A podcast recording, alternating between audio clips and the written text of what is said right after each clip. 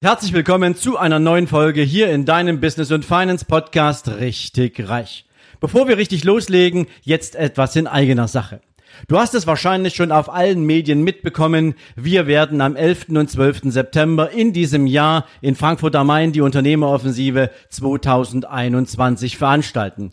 Ein Hybrid-Event, sowohl offline als auch online und du kannst dabei sein. Wenn du dich für das Thema interessierst, wie du dir dein eigenes Unternehmen aufbaust und worauf es dabei ankommt, dein Unternehmen weiterzuentwickeln. Du lernst, wie du dein Unternehmen zur Quelle deines ganz persönlichen Vermögensaufbaus machst. Du lernst, wie du die richtigen Investmentstrategien für dich und dein Vermögen entwickelst und vor allen Dingen, welche Persönlichkeit du dafür brauchst.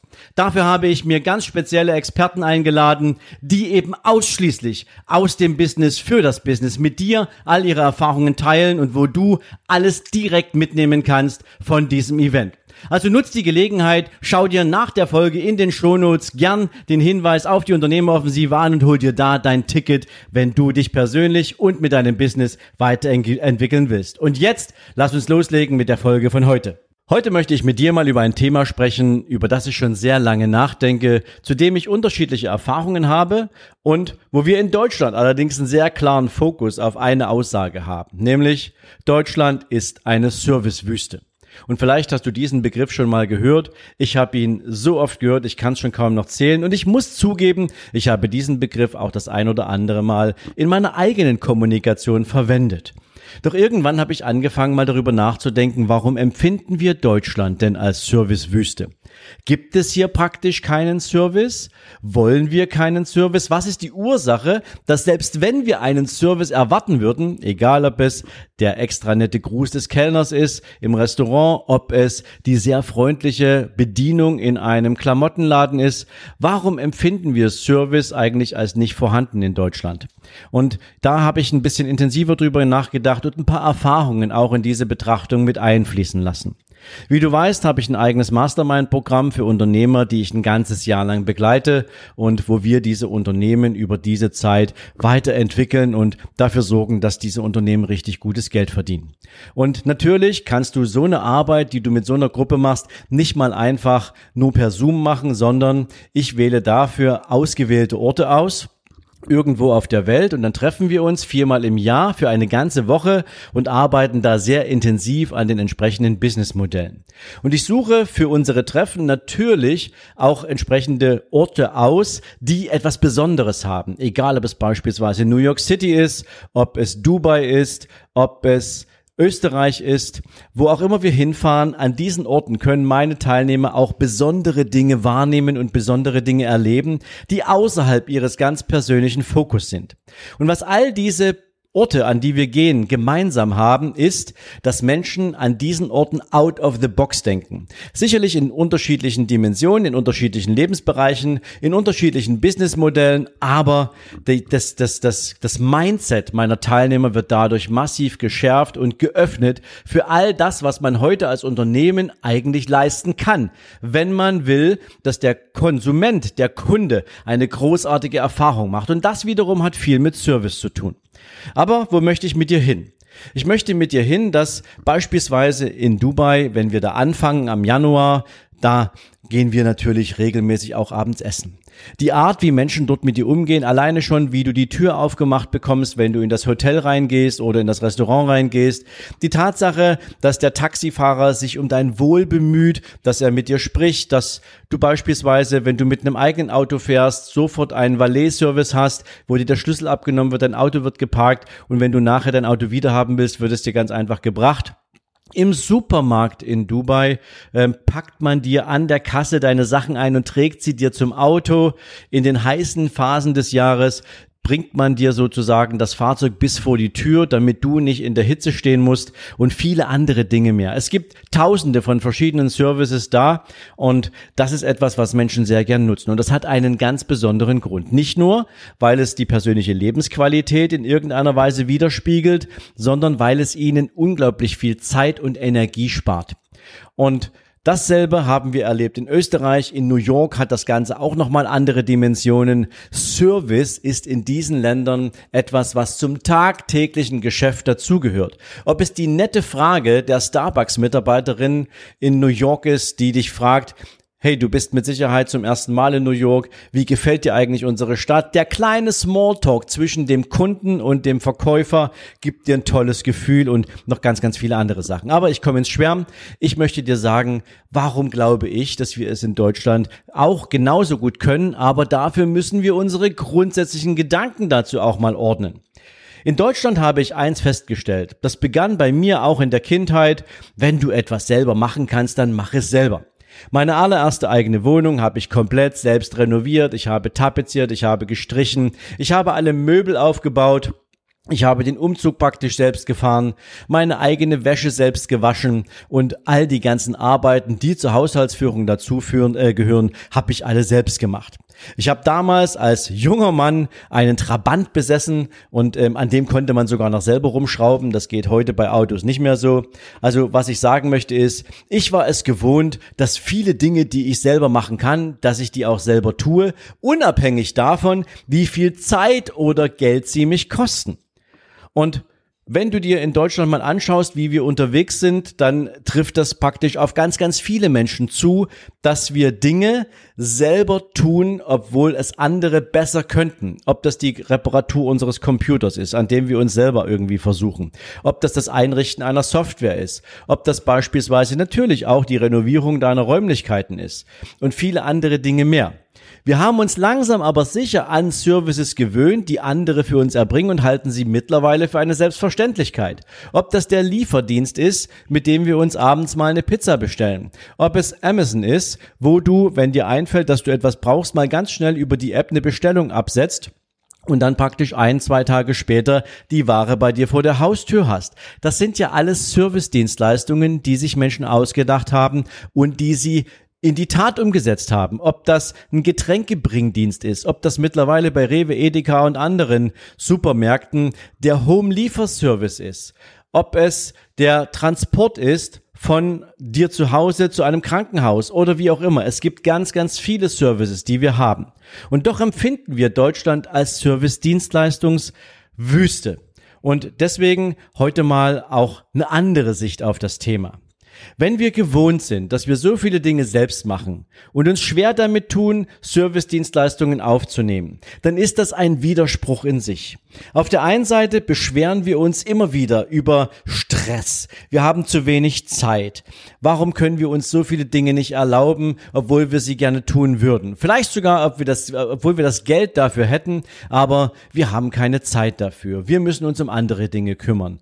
Wir nehmen Services als etwas wahr, was uns extra Geld kostet. Natürlich, in Deutschland leben wir in einem Hochsteuerland. Für die meisten Menschen, die gutes Geld verdienen, bleibt nach Abzug aller Abgaben und Steuern irgendwas um die 50 bis 60 Prozent vom Bruttoeinkommen übrig. Und mit dem Geld muss man haushalten. Da überlegt man sich gefühlt zweimal, ob man etwas ausgibt oder nicht. Aber ich möchte dir jetzt mal ein paar Impulse dazu mitgeben, denn Stell dir einfach mal vor, es gibt verschiedene Services, die du nutzen kannst, die dir dein Leben wesentlich entspannter machen, leichter machen und vor allen Dingen, die dir die Zeit geben, dich um Dinge zu kümmern, die du immer wieder vor dir herschiebst oder wo du ganz genau weißt, du hast ein schlechtes Gewissen, weil du dafür keine Zeit hast. Nehmen wir mal das Thema Familie. Wie viele Menschen sagen regelmäßig, dass sie ihre Familie lange nicht gesehen haben, dass sie zu wenig Zeit haben, mit ihrer Familie zu telefonieren, dass sie zu wenig Zeit haben, mit ihren Kindern auf den Spielplatz zu gehen, weil da muss noch die Reparatur gemacht werden und da muss noch das Auto zur Durchsicht gebracht werden und da muss noch hier irgendwas erledigt werden. Wie viele Menschen haben dieses permanent auf dem Zettel, haben eine, nennen wir es mal, eine Ausrede dafür, weil sie sich nicht um ihre Familie kümmern können. Genauso ist es mit dem Thema Weiterbildung. Ich bin ganz sicher, viele Menschen haben das Bedürfnis, mal was Neues zu lernen. Ob das eine neue Sprache ist, ob das ein neuer Job ist, ob das vielleicht eine Weiterqualifizierung im aktuellen Job ist oder einfach, weil sie an ihrer Persönlichkeit arbeiten wollen. Denkt man an Montag, an die Folge vom Montag. Ja, das heißt also, ich glaube, viele Menschen wollen an sich arbeiten, haben aber keine Zeit dafür. Und deswegen passiert's auch nicht. Und Leben im Allgemeinen. Egal, ob du heute Abend mit Freunden einfach mal ein Konzert besuchen willst, ob du dir mal wieder die Zeit nehmen willst, mit deinem Partner, mit deiner Partnerin in ein schönes Restaurant zu gehen, nicht darüber nachzudenken, welche Aufgaben noch rumliegen, die noch erledigt werden müssen. Was gibt es alles für verschiedene Sachen, die dir momentan die Teilnahme am Leben schwer machen, weil du glaubst, du musst dich um alles selber kümmern. Und ich möchte dir jetzt mal ein paar Beispiele geben, die als Servicedienstleistung definitiv vorhanden sind, wo Deutschland auch keine Servicewüste ist, weil wir diese Wüste schon längst bearbeitet und beräumt haben, aber du vielleicht noch gar nicht gesehen hast, dass das alles möglich ist. Und vor allen Dingen, dass das alles gar nicht viel Geld kostet. Ich gebe dir ein Beispiel. Wäscheservice.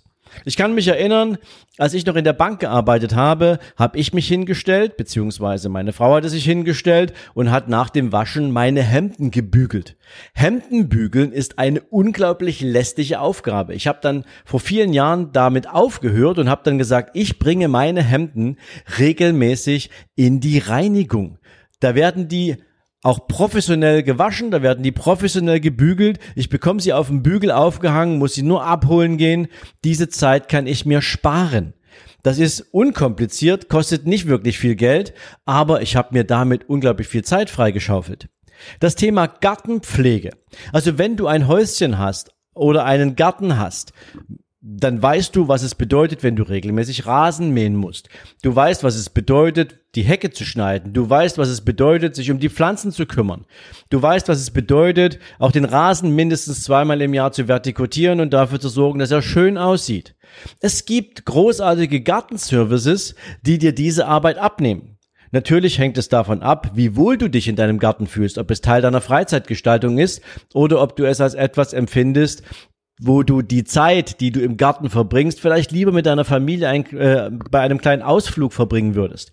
Ist eine andere Baustelle, aber Gartenpflege gibt's tolle Servicedienstleistungen, auch nicht wirklich teuer. Haushaltshilfe. Ich habe mal ein Buch gelesen, das ist so großartig. Es ging dabei um einen Unternehmer, der hat die Entscheidung für sich getroffen, dass er möchte, wenn seine Mitarbeiterinnen und Mitarbeiter in seinem Unternehmen jeden Tag Höchstleistung erbringen, dann sollen die sich am Wochenende mit ihrer Familie treffen können. Und sie sollen nicht dadurch belastet werden, dass sie praktisch auch noch zu Hause für Ordnung sorgen müssen. Also hat er gesagt, einmal alle 14 Tage schickt er auf Kosten des Unternehmens einen eine Haushaltshilfe da vorbei, die praktisch Ordnung macht im Haus, die putzt, die reinigt, die den Müll rausbringt, die Dinge erledigt, die normalerweise Familienaufgabe sind. Und hier hat er einfach nur dafür gesorgt, dass die Familie Zeit miteinander verbringen kann. Auch ich habe eine Haushaltshilfe, ich gebe das ehrlich zu. Aber aus einem ganz einfachen Grund. Erstens, wenn ich anfange, mein Haus zu reinigen, dann bin ich damit sechs bis sieben Stunden an einem Wochenende unterwegs. Also nicht jedes Wochenende, aber an einem Wochenende.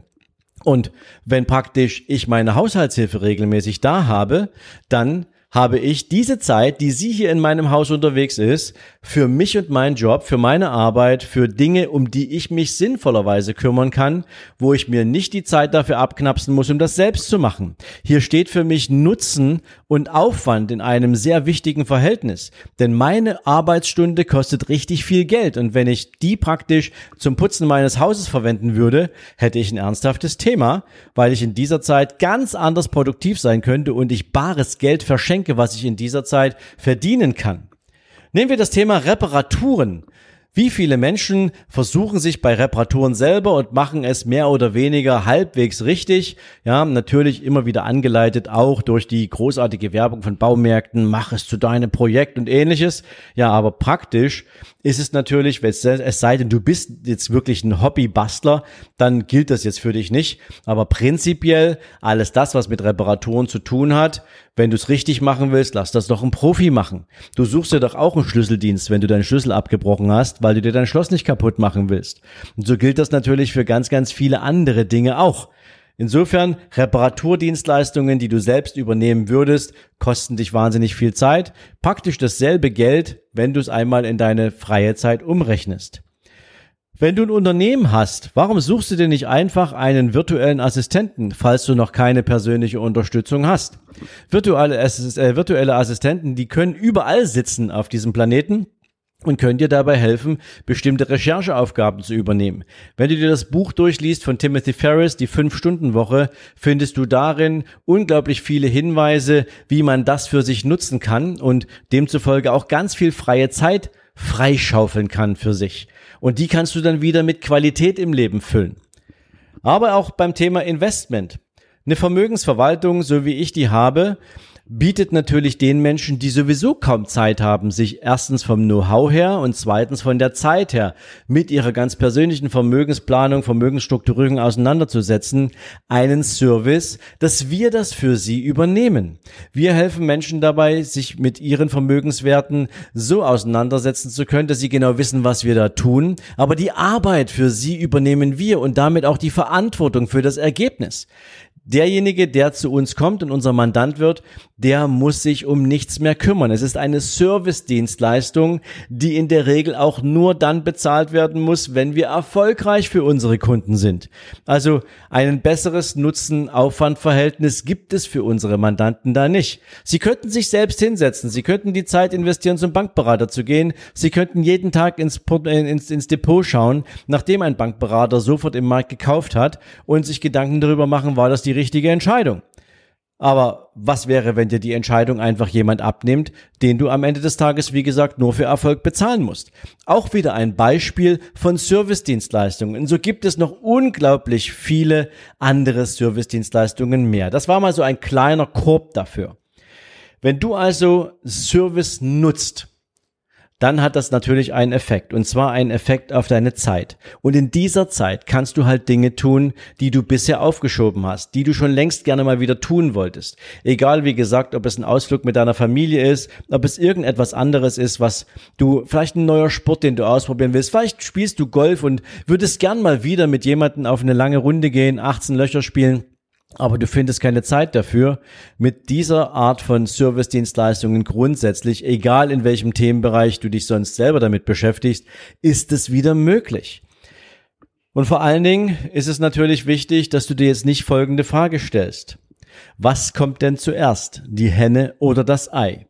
Muss ich zuerst mehr Geld verdienen, damit ich mir eine Servicedienstleistung einkaufen kann? Oder hole ich mir jetzt eine Servicedienstleistung, habe nachher mehr Zeit und kann vielleicht mit meinem eigenen Business viel schneller wachsen, weil ich mich nicht mehr um Dinge kümmern muss, die andere für mich in kürzerer Zeit viel schneller und das zu einem fairen Preis erledigen können.